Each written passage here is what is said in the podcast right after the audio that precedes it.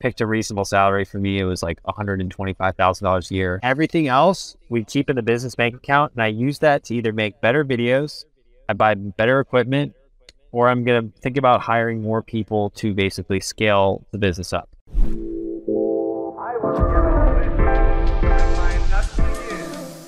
What's up, Humphrey? Welcome to the Better Wealth Show. Caleb, thanks for having me, man. I appreciate it.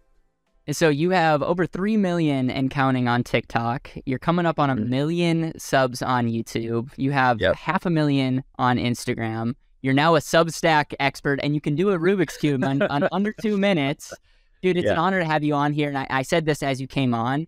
Um, I don't consume a ton of content. I don't even consume my own Mhm. content half the time. And I, I went down the rabbit hole and watched your YouTube videos. And I say this sincerely every single person that's watching me right now, if you're not subscribed to Humphrey, please do so. We'll have his content on down below. All I ask is that you continue to watch my videos because you do a phenomenal job, and I learned so much. And we could talk for days on just the different the different frameworks and like many like series that you've built on habits, on frameworks, on bad investments. And so, Sure. man, I'm excited to have you on here, and uh, so thank you. No, thank you for having me. And that, that compliment means a lot, man. I appreciate that. So before we jump into some of the frameworks, because one thing you're going to know about me is I love understanding how people think, not necessarily like Mhm. that the tactic, but like what is the what's behind the tactics. How did you get involved in the financial space? How did you get involved in creating content? I would love to hear like the Humphrey story before you became kind of went viral. Yeah, so I studied finance in college. I never really used it. Uh, I was working for a gaming company right out of college, but a part of me wanted to try finance out just because I that was my degree. That's what I had in, it. you know, partly to please my father. I think my dad wanted me to be like a businessman, finance kind of guy early on. So I got into financial advisory and a little bit of investment banking early in my twenties, and I realized it wasn't really for me. So I just went back to gaming. But uh, after I left that job, basically, I listened to a Naval podcast, you know, Naval Ravikant.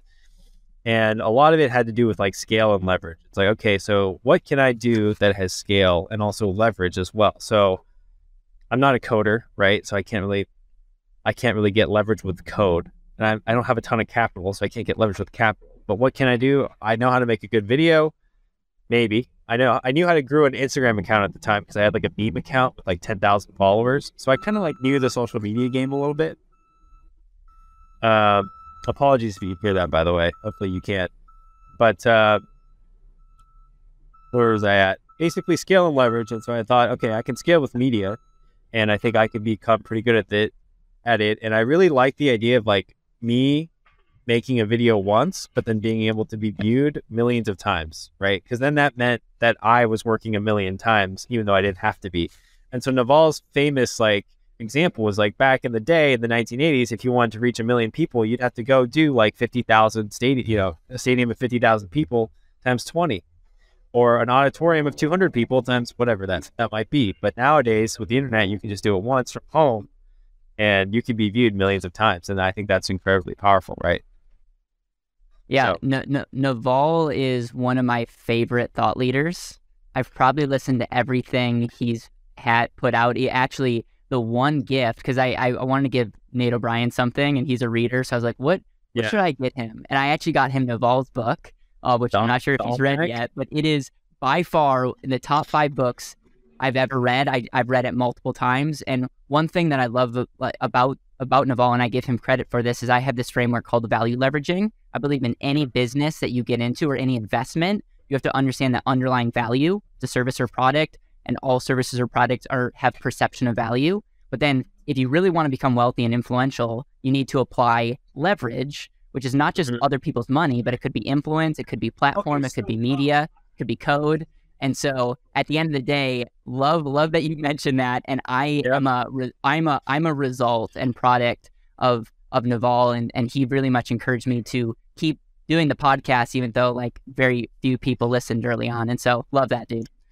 Yeah, I mean, I am too, and I think I could rename this the Better Naval Show. I don't know, but uh, definitely, like, I've definitely listened to that podcast of his five or six times. I've read the Almanack a few times. I don't know if that's the book you're talking about, Yep. but um, his principles are timeless, and I think that maybe they were understood by me innately early on, but he really just was able to put it into words Yeah. and then a word that I could study. And I thought that was really interesting. So that's I love that. That's where Well, I'm at now. thank yeah. you for uh, thank you for saying yes to the coffee. uh, and anyone that follows him uh, knows that. Yeah, that exactly. he's at a coffee shop right now when uh, Yep. you should say no to coffee meetings. Um, let's let's jump into like getting started in in the whole YouTube and and social media. I believe you started on short form and Yep. took off there. But talk to me about like, okay, this is what you're gonna do. Why did you choose personal finance? And when was the Mhm. day that you went viral that you were like, I'm I'm addicted to this whole thing? Yeah, so I'll take you to the genesis, which is I've always loved personal finance. I always give all my friends advice about what they should be doing with their money or how much they should be spending, stuff like that. So I've always been kind of like a personal finance geek. I've been like on the Reddit for personal finance for a long time. Um, and I actually started off with three YouTube videos. So not many people know that, but in 2019, I tried three YouTube videos. I was definitely inspired by like Graham Stephan, right? And so I, I used to watch a lot of Graham in 2017 or maybe 2018. And I was like, okay, I want to try it too because I feel like I know just as much as he does. Maybe I know a little bit more about certain areas. He definitely knows more about real estate than I do, but I wanted to give it a try. So I made three YouTube videos. They went nowhere. And then at the end of 2019, I noticed TikTok was kind of getting big. A lot of teens were watching it. And so I said, okay, let me check how many people are making personal finance videos on TikTok. And I checked for the hashtag personal finance. It was like no videos. There was like 10 maybe at most. And they weren't good. And so I kind of like knew from like the the conversations that I've been kind of having and also just the entrepreneurship stuff I was like listening to that if you're first to market, it's obviously going to be a good thing. So I just started kind of making videos there. Um, at the end of 2018, my goal was to make 30 videos in 30 days. And so I accomplished that. And I think by the 12th or 15th video, I, I think that was the first viral moment. And um, never looked back since. But it was it was a video about the supply chain of a hydro flask. And I was just showing to the audience, like, okay, this is the exact supply chain. This is how much you could actually get this good from China if you have bought it in like thousands, right? And so people didn't really understand that every good that you see in America or anywhere really, when you buy it, there's a huge margin associated with that. And there, there's going to be costs along the way, but the actual good itself is going to be a tenth of what you actually pay for, right? what I would love is is before we jump into all the frameworks as a content creator, what are the different areas you make money? You don't have to give your specifics. I would just love to know from a content bucket standpoint, what what is in your mind as it relates to being a content creator and how do you make money? Yeah, so I can talk about my business model, and I can tell you about some other finance creators' models. But basically, mine is AdSense is about forty to fifty percent of my revenue, and then sponsorships is probably like thirty to forty percent, and then the rest is affiliate. And so those are my three main income sources. Um, I'm trying to monetize my newsletter next, either with a premium subscription or perhaps I can upsell a certain product. But I don't have any products out, and so that's another barrier to me too. But basically it's those three primary sources. Sometimes I do get some, you know, some some speaking engagements, but I would just categorize that as sponsorships as well. Um, I know that some other successful creators out there, like especially in finance, they have a much bigger affiliate business than I do. Like sometimes affiliates make up half of their income or more, and that's because they're literally linking out to like really lucrative affiliates. So if you think about tax software, you're thinking about I don't know, uh, FTX. yeah, FTX. But there are some more. There are definitely lucrative affiliate programs out there. Um, I just, for me right now, it's a, it's a heavy focus on content, so that's why you see so much of my revenue being driven by AdSense. And and dude, you're playing the long game because you're building attention. So I'll, I'll share my numbers. You don't have to share yours, but I have three thousand watch hours. Okay. Okay, for the whole month. Okay, Now, if you do the math on that, that's four hundred plus eight hour days. Like that. yeah, Like that blows. that's my mind. Like that's that. Like that's that's leverage upon leverage. But like I'm telling you, that's a drop in the bucket. Yeah, What you experience, and so whenever you come up with a product, get into business, or you believe in something so much that you want to to actually promote it to the attention that you have, what you're doing right now is you're you're deferring, but you're deferring and building up uh, for a, a larger exit, as some people would say in the business space. And so what you're doing is really really smart. You're just playing the long game, whereas a lot of people don't have the patience for that.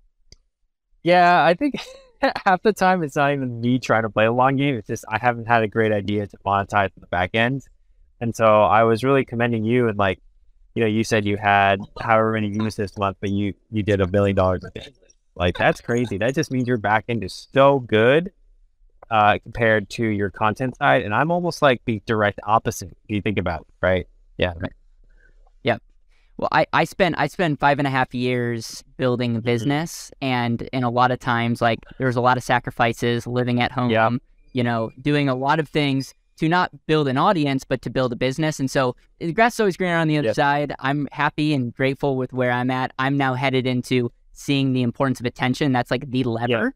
But for me, I started with the value Mm-hmm. machine, and now I'm creating the lever. And I think for you, you you created massive leverage by being valuable. And now if you if you provide a product or a service before that in that framework, um, my friend, you are uh, on your way to do some pretty things. So, um, anything you want to say before we jump into some of the uh, money frameworks and uh, videos that you've created? No, let's jump into that. I love I love talking about that stuff anyway. So, first question I have is, what is your most favorite topic to talk about? Investments, good investments, bad investments, habits. I know you just have a phenomenal video on the framework of savings and how you can find money and what you should be saving. What What are some of your favorite topics to talk about on a podcast like this? Gosh, my, one of my so one of my most favorite videos I put out this year was how to go from zero to 100k, and I think that a lot of people don't understand that making your first 100k is usually coming from savings, not really so much investments. Yeah, you can invest your way there, but the majority of it is just going to be habits, right? Your personal financial habits that get you to save more to get you to that 100k hurdle. But then once you get to that 100k, it's like expanding your wealth and compounding that. I love talking about that. So so let's talk about that because I I have I believe that the number one asset that you have in your life is Yep. yourself, your ability to create value and earn. We both know and we both have friends that have make a lot of money and keep none of it. Yep. Okay. So saving is the is the thing that you need to do to actually have a hundred thousand. Um, I'm in the camp of if you're not making hundred thousand or more, like focus on how to do that. Um, and then obviously learn how to save and keep that as well. It Yeah. kind of but it's like the one two Mhm. punch where are you there and then tell me maybe the cliff notes of that video from a standpoint of some of the things that like your biggest takeaway on to get that 100000 in, in savings Yeah, I think a big takeaway was like, yeah, you we all have that friend who makes two hundred or three hundred grand a year, and you know that they live paycheck to paycheck or they don't save anything, right? And so at that point, it's like, if that person making two hundred k a year is not saving any of it, if you make sixty k a year and you save save ten k a year, like you're you're technically saving more than he is or she is, and you're going to be building your compounding your wealth a little bit faster than, than that person. Um, I do agree with you. Like, if you're not making enough, you got to focus on trying to make more income. But whenever I say that, that kind of falls on deaf ears, especially among the audience, because it's like someone might be stuck in a really tough job where they're working 50 hours a week Yep. and they're, they're like, okay, screw you. Tell me to make more income. Like, I'm barely surviving here, right? So it's always kind of, that's a, a it's a delicate kind of line to toe. Um, but I'm a firm believer that even if you're making not that much money, it, it really comes down to your savings rate. If you can save, you can, you might be able to get yourself out of that situation. It might take you a little longer than someone else who's you know who's making over 100k, sure. But I, I always think that discipline is is going to be really important. Um, obviously, easier said than done, and obviously, I'm in a better position, or I'm in a position that I can say that, where I don't don't really have to worry about the day to day as much. Like I, I've never really been in a situation where like I'm scrounging paycheck to paycheck, right? So I can't really empathize with those people. I, I've tried, and I try to put myself in their shoes, but the reality is, is that I'm not going to know exactly what that feels like. So I can only give you general insights on what I would do, but I don't actually know if that would actually play out for me. So I always Right. tell tell the audience to kind of take it with a grain of salt. Uh, yeah, and one of the one of the things that I mention, like when I speak, especially to entrepreneurs, because the number one thing that entrepreneurs will say is, "I'll just make more money." Yeah, At a five percent savings rate, if you save thirty thousand, now thirty thousand could be through tax savings or just Sure. saving more. That's an equivalent of you making an additional three hundred thousand dollars, not changing your savings rate. So Yeah, what's easier, make three hundred or save th- and and do both? By the way, like I'm not saying either Yeah, yeah. or, but it's just like that puts in perspective to be like saving a dollar is actually more valuable than making because making there's a lot more drag and it doesn't change a habit. Um, and so I, I love that message and um and and I also love the empathy that you have to say, listen, I've never been you know choosing between should I keep the lights on and actually hit my right. monthly savings goal. And I, I'll be in the same boat. Is I lived at home and did certain things so that I could save mm-hmm. to invest in business and all that stuff. But I've really had it easy as well. And I just want to acknowledge that. Yeah. And then I think on the flip side, what you just said was really important. I think as on entrepreneurs make more money, they tend to spend a ton more money. And they're just like, oh, it's okay. I'll make more because they have kind of an income generator. Right. And so, like, I know a YouTuber spends basically his entire, you know, monthly income. Right. Or like, you know, started to buy a house or buy buys fancy things. It's like, okay, well, if you're trying to really compound your wealth, you want to get to 10 million as quickly as possible. I, that's my that's my personal ethos. It's like, yeah, you might be making a million a year right now, but if you're spending 500k a year while you're making a million, you're going to delay your compounding to get to that 10 or that 20 million number you want, where it really just starts to compound so much that you don't really have to do anything. But basically, people outspend their income all the time, and that that goes for every income level, in my opinion, and and even at the higher income level, like yeah, what you said was really powerful. You could save thirty thousand. That's that's incredible, right? So it's it's almost like being disciplined even as you make more money it is hard. It's harder in my, in some in some cases. Yep.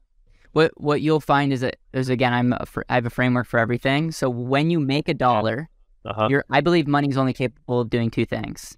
It can be either saved, which is a verb to hopefully be invested, okay, mm-hmm. or it's consumed, and I don't care if it's at a Starbucks, I don't care if it's on a car, I don't care if it's via taxes. Think of your consumption as your current lifestyle, and at the end of the mm-hmm. day, taxes is to keep you out of jail, so that's part of your lifestyle. If you you know, so it's like at the end of the day, the way it's like once you make a dollar, the two the we can either focus on like that money can only do two things, and when it's saved, hopefully we can invest it well, or we can reduce or be efficient, removing friction from our consumption, our current mm-hmm. lifestyle. Mm-hmm. So let's look at both of those areas because I think you have a lot to say in both of those areas. When it comes to consumption, where do you th- see people being super inefficient, and what do you know that can maybe put potentially put money back in people's pockets on what they're currently losing every month, a uh, day in and day out? Like, what are some efficiency hacks that they can apply that if they know these things, they can free up more money to hopefully save and invest? I mean, a big thing for most people that especially my viewers, is like they don't track their expenses. So first of all, they don't even know where their dollar is going, right? And like knowing where it's going is half the battle. It's like once you know, you're kind of like more aware of exactly where you can save.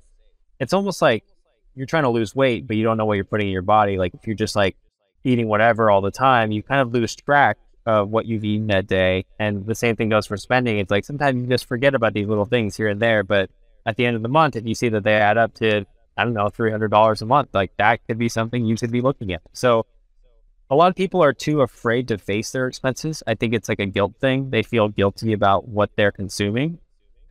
Uh, or they don't want they don't want themselves to know what they're consuming. It's like they have two sides of their self that they don't really want to face. If that makes sense. It's almost like thoughts versus yes. who I am.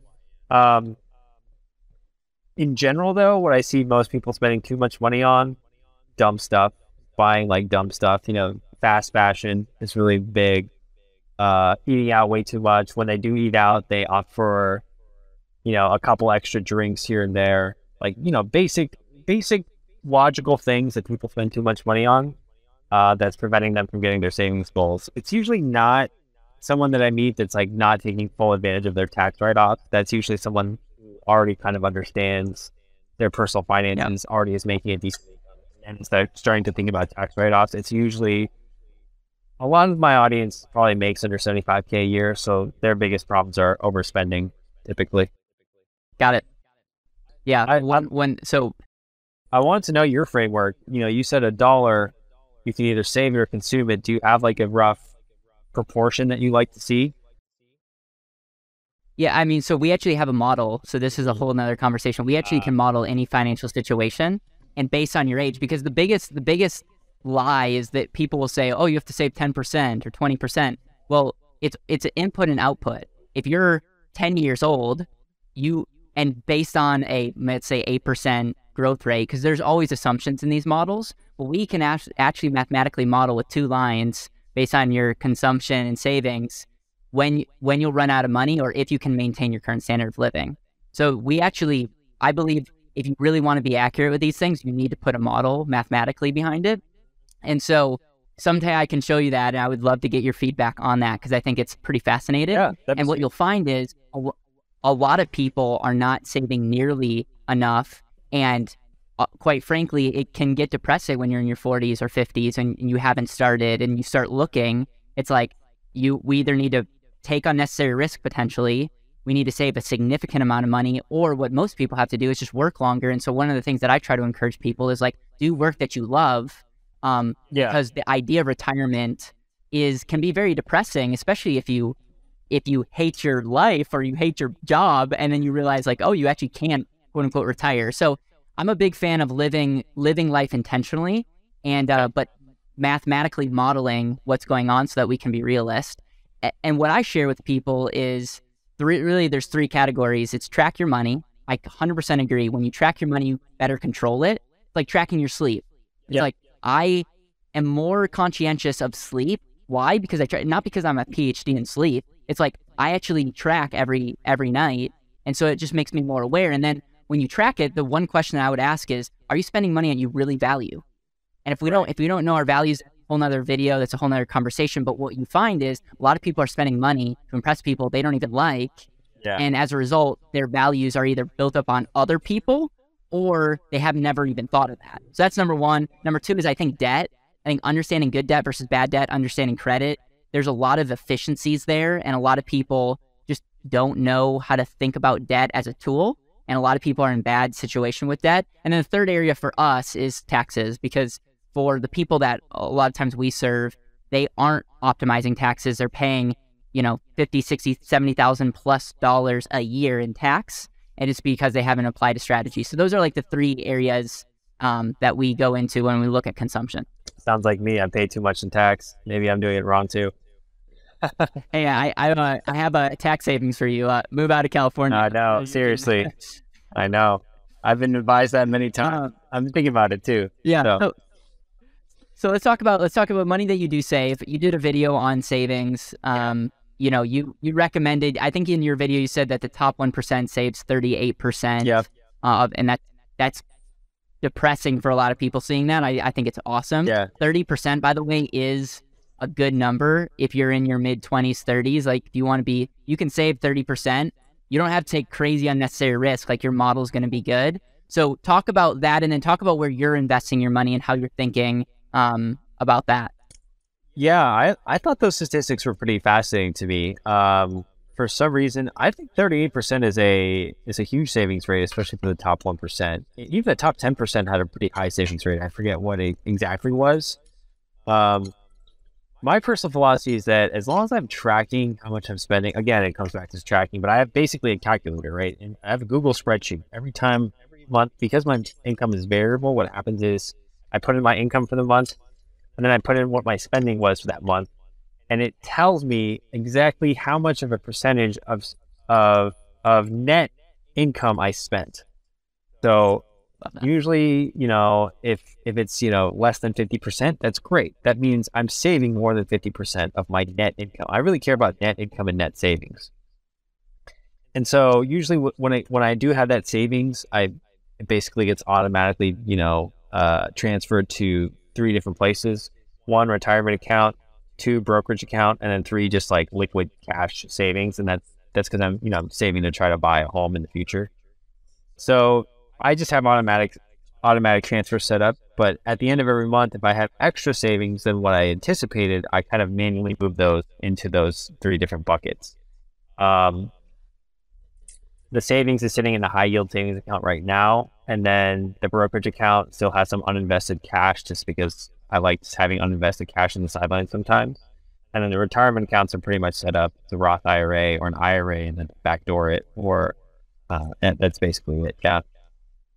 Um, And um, is most of your money in, went in like index funds, low costs? Yeah, it's.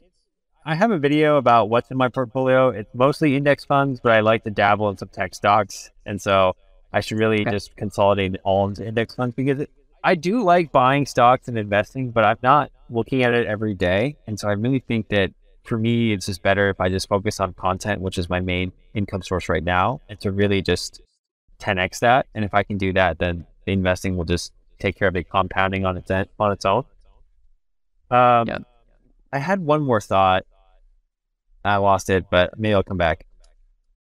It's uh, it's interesting when you look at like Warren Buffett and others. They're obsessed about not making a greater rate of return, but making the same return that the market does by reducing risk. Mm. Is there anything that you do to reduce your exposure or risk um, and try to take Warren Buffett's number one rule don't lose money?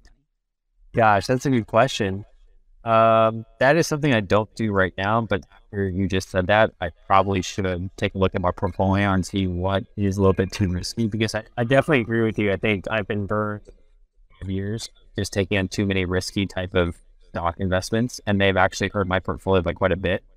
And so, had I just been in indexes, I probably would have done a little bit better last year, for example. Um, is that what you're trying to say? do you invest? Yes, yeah. How much do you invest in your business? Because I would argue that majority of your cash flow that you create is because you invest in your business, which is yourself. Yep. Do you do you just do you see yourself like do you actually set aside money to reinvest in your business, or do you just see that as part of your lifestyle? Yes. So I have a draw every month. So basically, I take a salary out of uh, out of the business, but usually I don't take more than that draw, right? And so I I picked a reasonable salary for me. It was like one hundred and twenty five thousand dollars a year. I take that out of the business every single month. So every single month, I, I take that out. I pay my one full time employee. He makes about 60, 65 k a year, and then everything else we keep in the business bank account, and I use that to either make better videos, I buy better equipment, or I'm going to think about hiring more people to basically scale the business up. But right now, I have a good war chest in my business bank account. I'd like to keep it that way. Obviously, if it gets a little bit too high, I might withdraw some money, put it in the high yield savings. But right now, it's at a really good amount. I think I have enough runway for probably 12 to 24 months in the business bank account. And I just kind of just sit there. I kind of want to see it grow bigger, but then I kind of think of I guess the money in the business bank account, I think of it like little soldiers. So like how can I deploy these little soldiers in a way that gets me more return in the future? And then I did I did remember my earlier point, which was I also set aside money for taxes. So like out of every hundred dollars I make, I try to set aside forty dollars to taxes too. And I forty is an overestimation, but it just keeps it so that I don't spend that money at all. Yep, I, I, I love that. That's that's why we are kindred spirits. Um, I also I also have a year's worth of reserves. Yeah. and it's and it's because of two things. I believe you can make freer content and actually be more authentic if you don't if, if you don't need that video to work. It's like sales 101. Yeah. You Hundred could be better at sales. You could be better at business. If you don't need that thing, people can sense it. And I think uh, I think it's very much number one for where you're at. But it's just I think it's smart business. So congratulations. I Thank believe you. more businesses should have reserves. And it, I loved like when inflation was happening, everyone's like they think like money's just gonna like burn a hole in their pocket and they're just like losing liquidity and control. And I just I, I knew that so many of our friends, so many of my my business friends, because of inflation, are now in a really tough spot Mm. because they don't have control and liquidity of their money. And so here's the question What is the rate of return of zero? I Yeah. think for everyone that's different. I think everyone needs to know what the rate of return of control is in their life. Yeah, for me, peace of mind is huge, right? So I don't have any debt on my car, right? I only have one car, but it's paid off. And and every time I think, every time I even take on a subscription, I'm thinking about, okay, will this actually like give me a headache to think about in the, in, in the back of my mind? Like, okay, like, is this extra expense every single month going to kill me? Like even my rent, right? Like if I'm thinking about my rent, like, okay, can I afford that? Is that is that going to be such a splinter in my mind that it starts to basically inhibit my decision making ability? Um, and the, it, hopefully the answer is no. And so. Back to your point is I've noticed that every time I optimize for long term decisions, like 10 years out in the future, 15 years out in the future, I usually perform a lot better and you make you make more sound decisions when you're not really having a gun to your head about money, right? So that's that's the reason for the war chest, uh, the reserves, and the business bank account. But I think that's also true for just your personal life too. You're going to make better decisions when you when you're not really, you know, compromised or, I guess what the word is is uh, draft for cash, draft for cash at that point. Yeah. Yeah.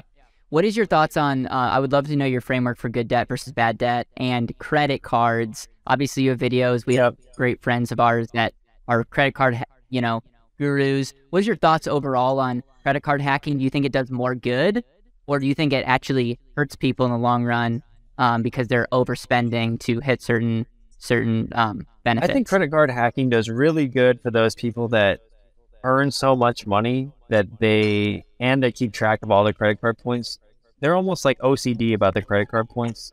Those people, the churners, I like to call them, they'd probably do just fine. But the average person trying to learn to credit card hack, I think they might spend a little bit more than, than they can chew, and then they end up carrying a balance month over month. And then at that point, I think it's it's uh it's kind of like not productive. I, I would say if you can keep a zero balance every single month on your credit cards, credit card hack as much as you want, basically. Like, because then at that point, the odds are in your favor. But once you carry a balance, even for a month, even if it's just like a hundred or two hundred dollars, like that, that hurts. Like that kills your ROI. And credit card hacking is so, the margins are so small, slim that if you really want to take advantage of that, you really got to have zero balance.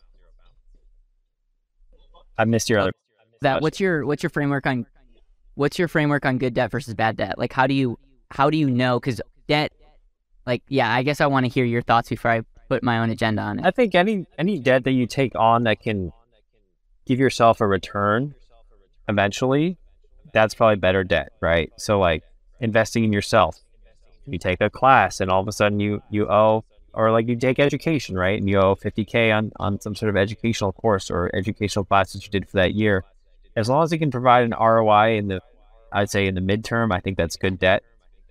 Um, there's, what are some other good debt that you, you personally employ? Well, I, I think of debt as, as a tool because if you look at our cash, it's a form of debt. It's currency. It's called Federal Reserve note. So whether you yeah. pay cash or use debt, we're you we're in a debt based society, so it really comes down to if you use a debt, is your net worth in, influenced? Is your cash flow influenced? And what does risk do? So I believe mm-hmm. a mortgage, a 30 year mortgage, is actually reduces your risk, increases your net worth, and increases cash flow. And people are like, well, because you have a mortgage, you're at more risk. If I could pay cash for a house or get a 30 year mortgage, I would actually be less at risk doing the 30 year mortgage because if I get disabled or lose my job, mm. guess who doesn't like to lend me money? Banks. Right. So so I actually look at debt. I would only use debt if I could increase my cash flow because of it, increase my net worth, and reduce my risk. And in a lot of cases, it's an opportunity cost of if I use debt as a tool, what is else is opening up. And so in a lot of cases, um, that's how I view debt. I view it very differently than like don't don't use debt to buy a car. I I actually oh interesting. To, you know back back in interest rate days, it's like if you're going to buy a car, decide on that car. Don't sometimes debt enables you to buy something you shouldn't. But but then if you could get a 2% car loan, which aren't available today, but a 2% car loan, it all comes down to is that 2% car loan freeing me up to have a greater net worth, have more cash flow and reducing my risk. That's how I think about debt. I guess that's a that's a way that I haven't really thought about it before, but what you just brought up, the mortgage example is a really good a really good example. Um, growing up in a yep. family, like we're just really taught and you know we're it's not debt. Basically, like oh, this guy's taking on debt. That's a bad thing. And I think that right for me, I personally haven't explored enough about debt to understand the best strategies around good versus bad debt. Obviously, we don't want bad debt, credit card debt, right? That's just dumb.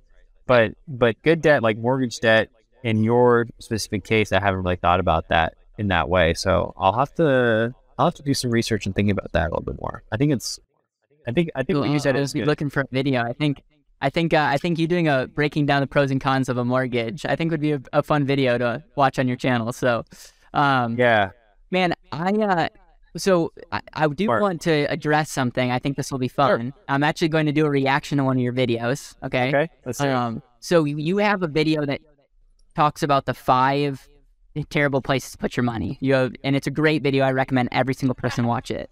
Oh. You remember what your third one was? It was it was whole life insurance. Oh yeah, whole life. And, yeah, yeah, whole life, whole life.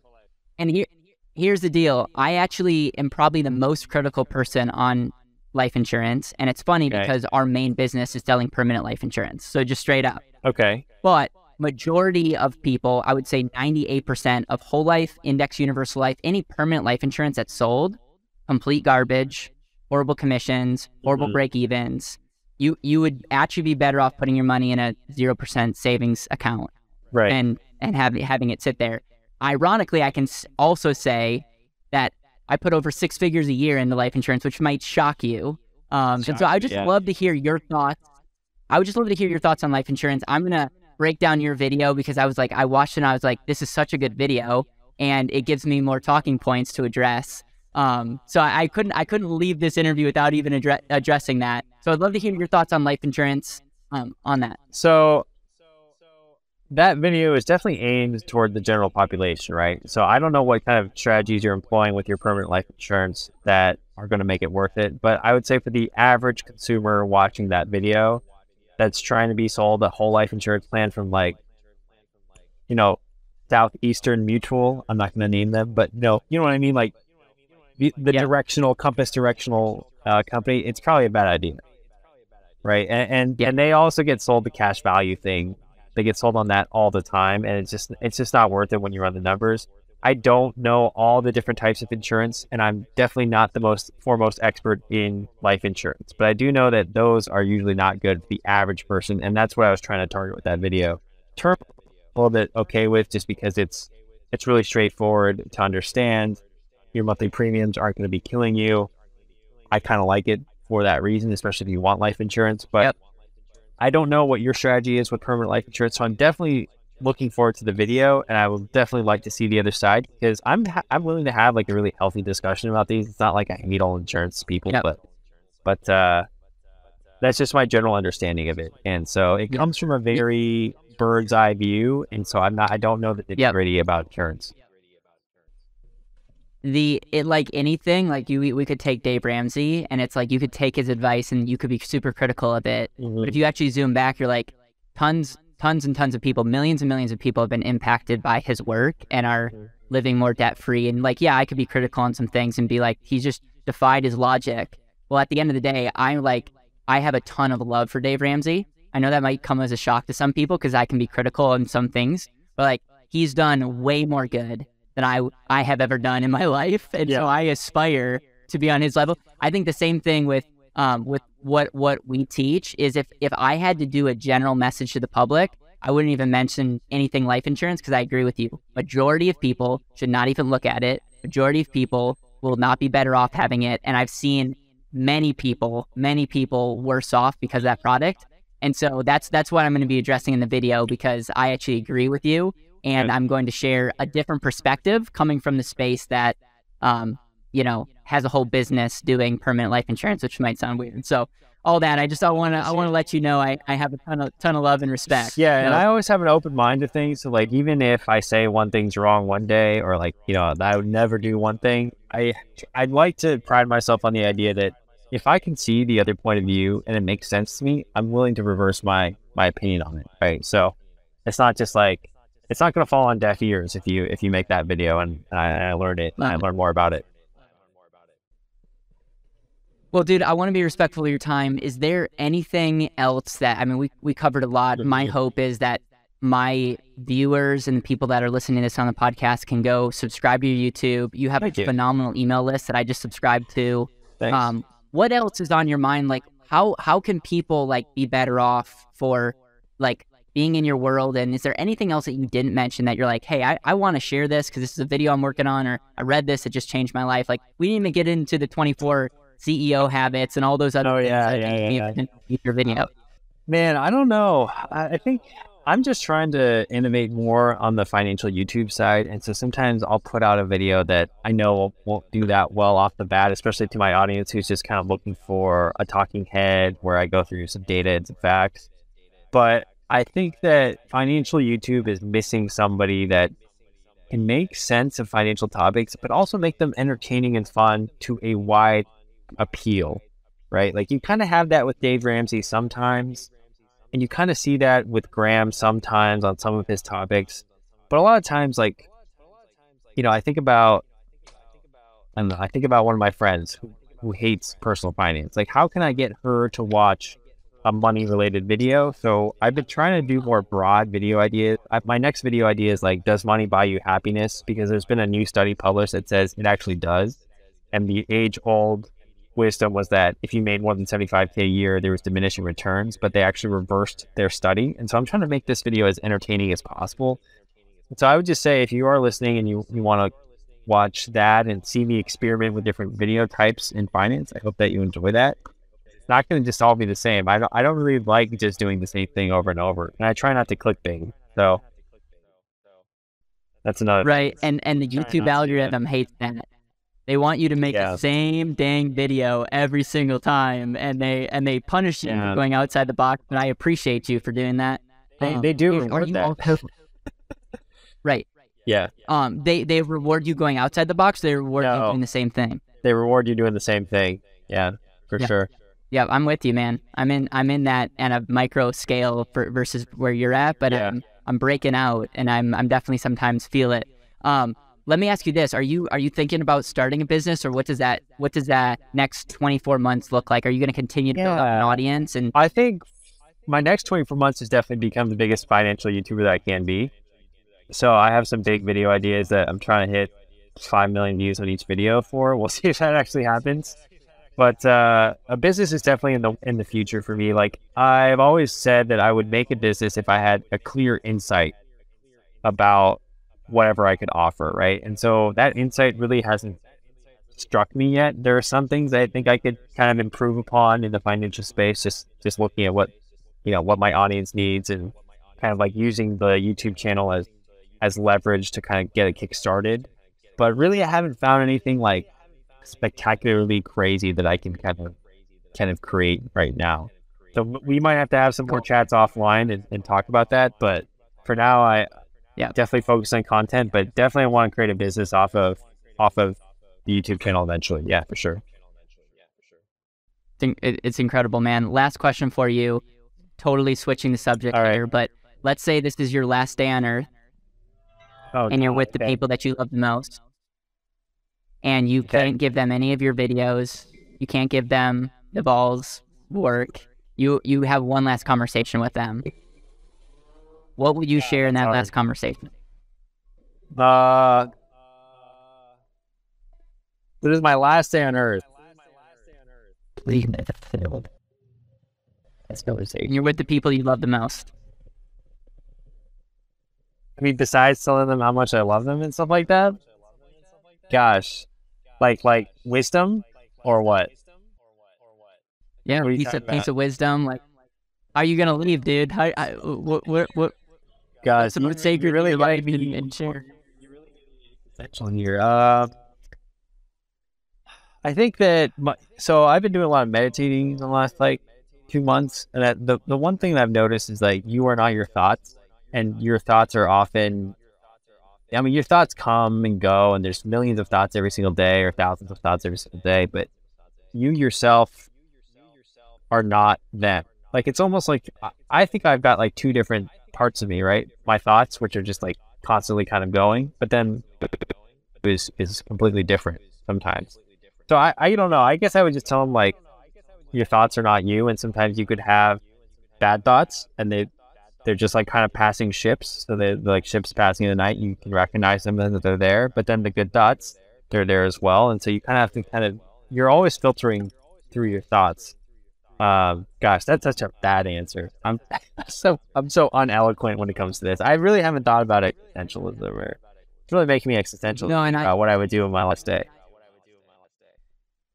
No, and I and I appreciate that, and it's actually I, I do this for my guests because it gets us to be more in, intentional. But I actually love what you're saying because a lot of times we take the input in what people like in our input or our perception. Yeah and we make that define us. And that, that can be a really ugly thing. So, dude, I appreciate your answer. And um, I, I know the fact that you've been meditating. And um, we definitely have to have more chats offline about um, what, what you're learning through that because there's some people very close to me that have started those practices. And I, and I, uh, I think it's very, I think it takes a lot of discipline. And they're definitely, um, I'm, I'm seeing results for them really taking time and quieting the voices and um, everyone has a little bit different approach to doing that. But man, I appreciate you. Cool. I'm going to be watching you. Thank you. And um, I look forward to seeing what the future holds, man. I appreciate it, Caleb. Thanks for having me on the show.